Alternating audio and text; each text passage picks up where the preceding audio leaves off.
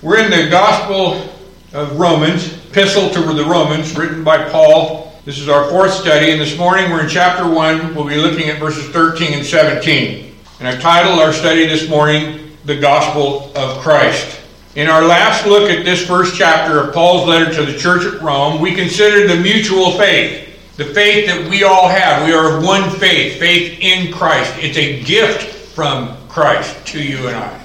It's the faith he uses to guide us through our way through life. It's a mutual faith. All of God's elect are given the, the mutual faith that all of the God's elect are given by the Lord Jesus. Faith or belief in the true and living God does not come through wisdom of men.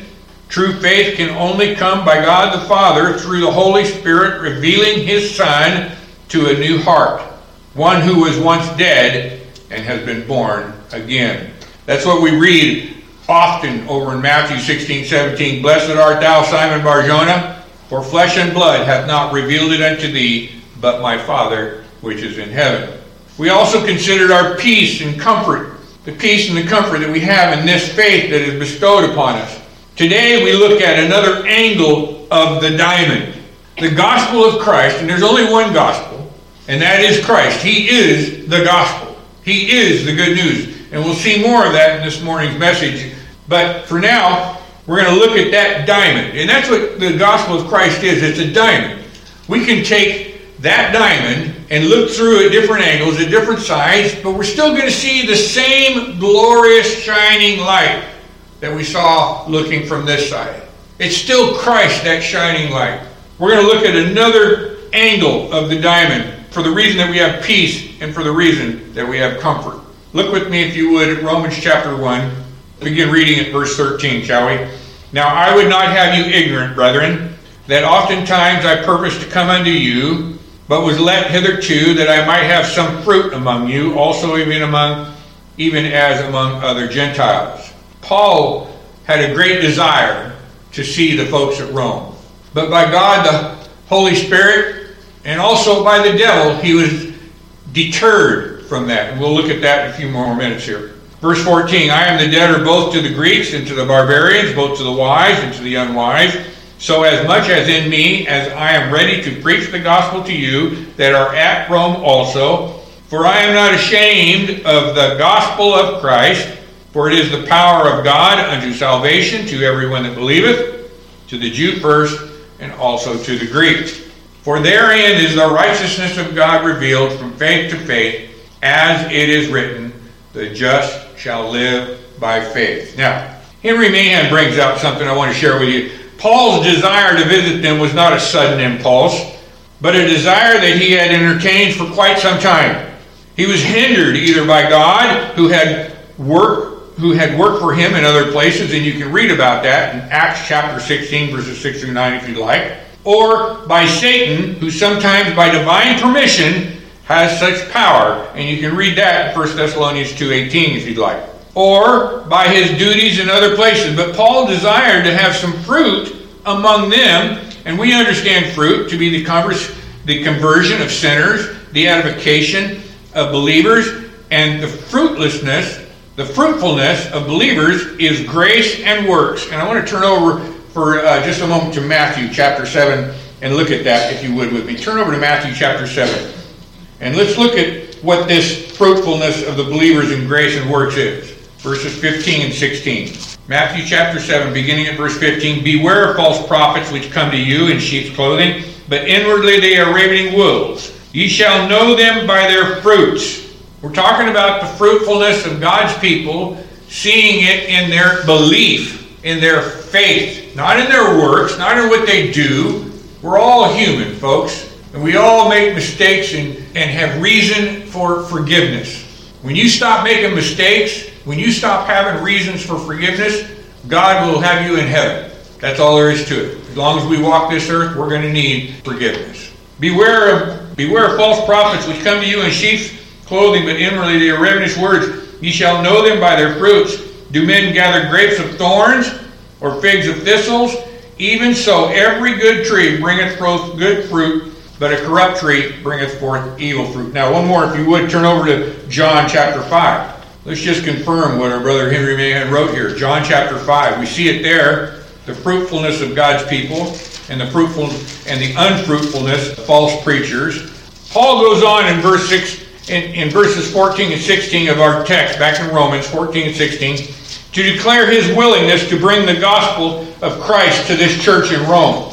He had been told so much of their, their faith in Christ, he was anxious to come and be with them if he could. In verses 16 and 17, we find our text for today. I'd like to read those verses again if you would. Romans chapter 1, verse 16. For I am not ashamed of the gospel of Christ, for it is the power of God unto salvation to everyone that believeth, to the Jew first, and also to the Greek. For therein is the righteousness of God revealed from faith to faith, as it is written, the just shall live by faith. Now, our title for this morning, our subject this morning is the gospel of Christ that we read right about there in chapter 16. For I am not ashamed of the gospel of Christ. Oh, how I love to hear and to preach this gospel of Jesus Christ and Him crucified. It's the good news. It's, there's, it's the good news that there is mercy and grace in the one who was sent, the one who was ordained from the foundation of the world that he would come to save sinners. He shall be called Jesus, for he shall save his people from their sins. The apostle declares that he is not ashamed of the gospel of God's grace.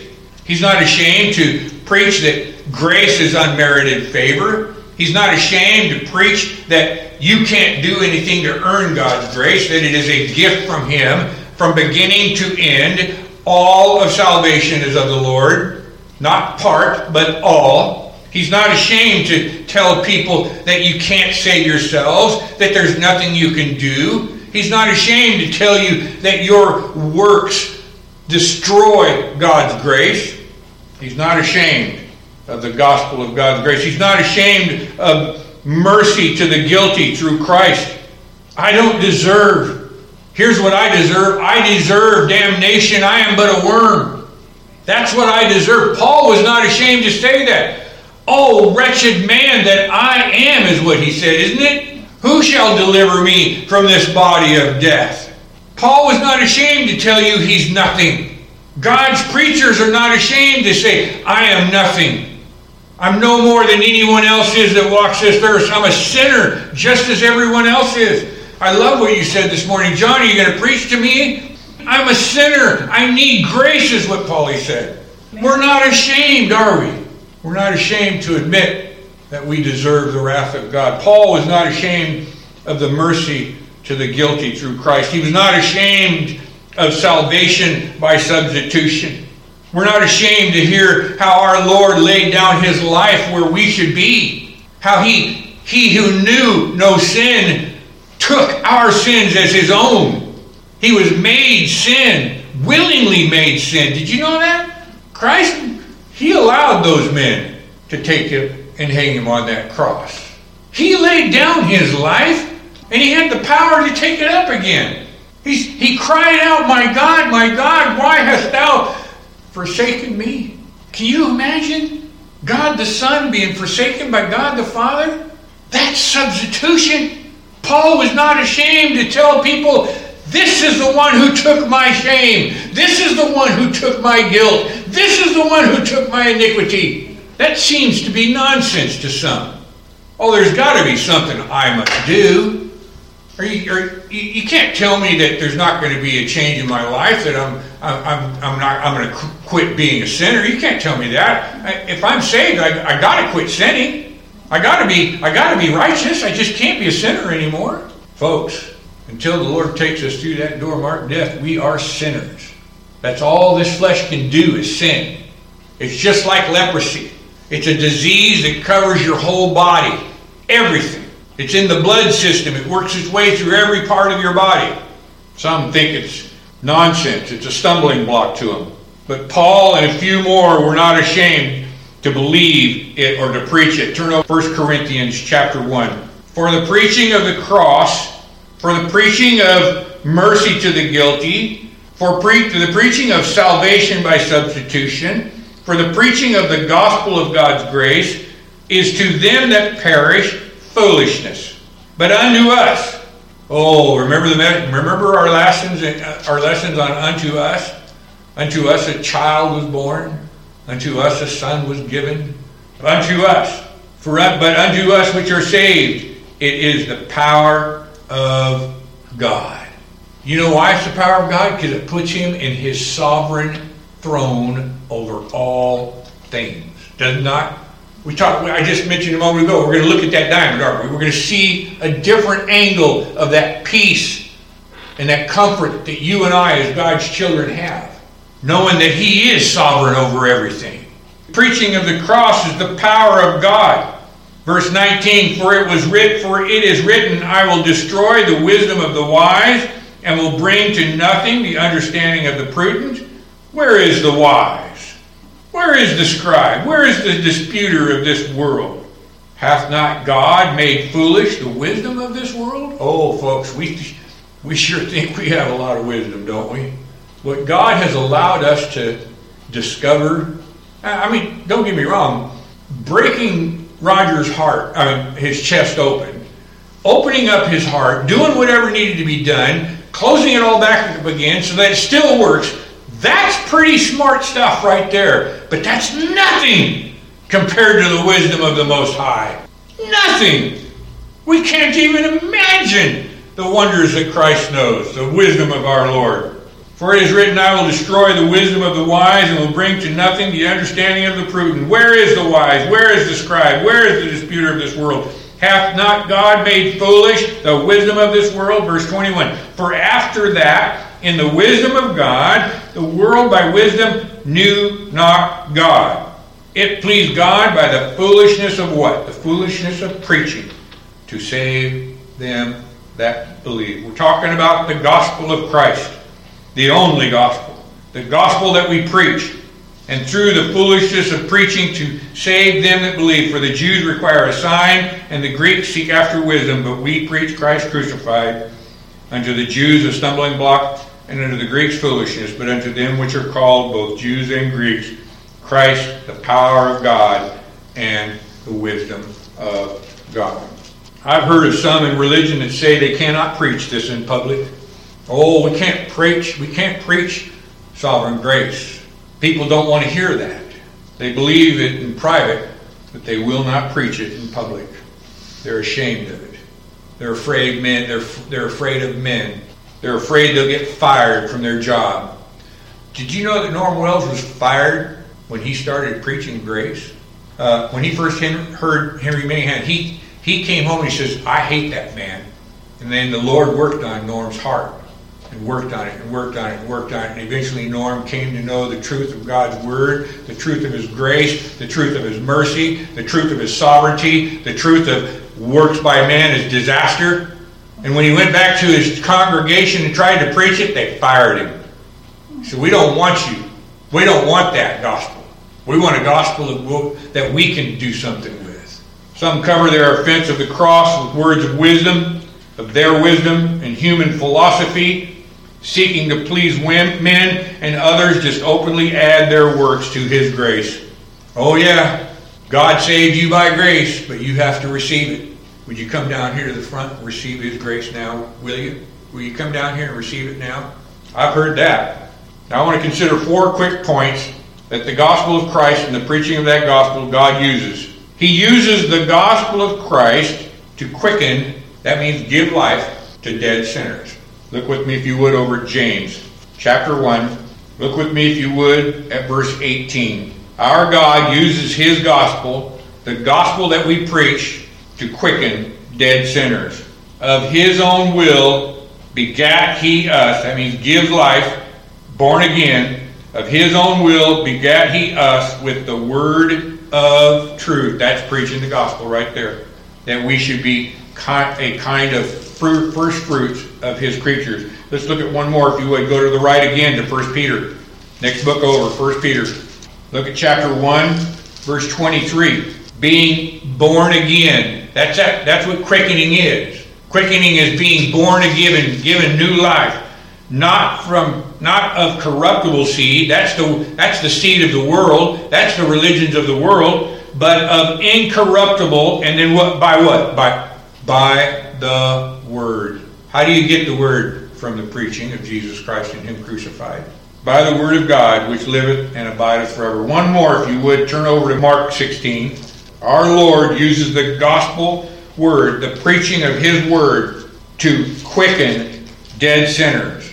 In Mark chapter 16, we read in verse 15, And he said unto them, Go ye into the world and preach the gospel to every creature. This is the word of truth. This is the gospel. Go it and preach it to every creature, and he that believeth and is baptized shall be saved. He uses his gospel, the gospel of Christ, to quicken his people. But he that believeth not shall be damned. So our Lord, we see there in three different instances, our Lord uses his gospel preached, the gospel of Christ to quicken dead sinners. He also uses that gospel to open blind eyes. Turn over to 2 Corinthians chapter 4. He opens blind eyes. He gives sight through the preaching of his gospel. And we read in 2 Corinthians chapter 4, beginning at verse 3, But if our gospel be hid, it is hid to them that are lost. You remember when the gospel was hid to you? You remember before the Lord came and gave you sight to see the truths of his word? But if our gospel be hid, it is hid to, hid to them that are lost. Verse 4 In whom the God of this world hath blinded the minds of them which believe not, lest the light of the glorious gospel of Christ, who is the image of God, should shine unto them. Verse 5 For we preach not ourselves, but Christ Jesus the Lord, and ourselves your servants for Jesus' sake. For God who commanded this, uh, folks, our Lord uses his gospel. We just saw that. To preach his gospel, to open blind eyes. For the God who commanded the light to shine out of darkness hath shined in our hearts to give the light of the knowledge of the glory of God in the face of Jesus Christ. That's God's word. He uses this gospel preached. He uses a gospel preacher to stand before people, just like he did that day when I was sitting there in that pew right there. He used a gospel preacher to preach his word, and God opened my eyes, gave me sight. Thirdly, he, he uses this gospel to reveal his son, the Lord Jesus Christ. Turn back to 1 Corinthians again, just to the left there, a couple of pages. Chapter 15, just about three pages to the left. Look at 1 Corinthians chapter 15, beginning at verse 1. Our Lord uses his gospel preached to reveal his Son, the Lord Jesus Christ. Moreover, brethren, 1 Corinthians chapter 15, verse 1 Moreover, brethren, I declare unto you the gospel which I preached. There's only one gospel. There's only one. There's only one place you will find good news, and that's in the Lord Jesus Christ according to the Word of God according to the gospel which I preached unto you, which ye also have, which also ye have received, and wherein you stand, by which also ye are saved, if you keep in the memory of that what I preached unto you, unless ye have believed in vain. For I delivered unto you first of all that which I also received, how that Christ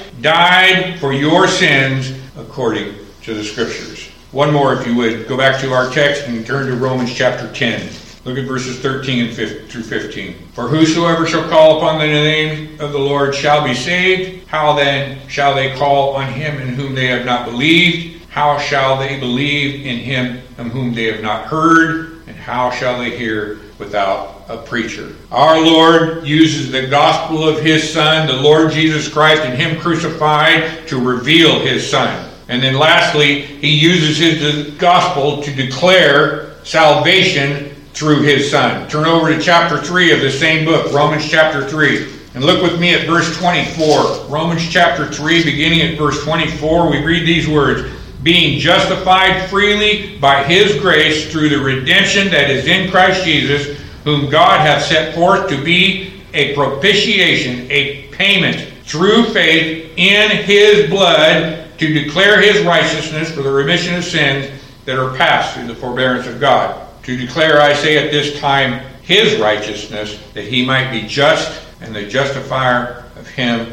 which believeth in Jesus. To the Jew first, and also to the Greek. The word Greek means all Gentiles. These two classes comprehend comprehend all mankind. The Jews were chosen to receive the law, the prophets, the tithes, and the tabernacle. Thus, we can say that the gospel in type and promises were first preached to them. That's what we were reading about a moment ago. back in our text. For I thank God through Jesus Christ for all of you and your faith spoken of throughout the whole world, for God is my witness, in whom I serve my spirit in the gospel of his Son, that without ceasing I make mention of you always in my prayers. Go to Romans chapter 3. Back, back in Romans chapter 3 again, and we'll bring this to a close. What advantage then hath the Jew, it says?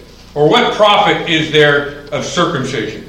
Paul then goes on to declare this much in every way, chiefly because that unto them were the committed oracles of God. For what if some did not believe? Shall their belief make the faith of God without effect? Nay. Let's go ahead and bring this to a close for now.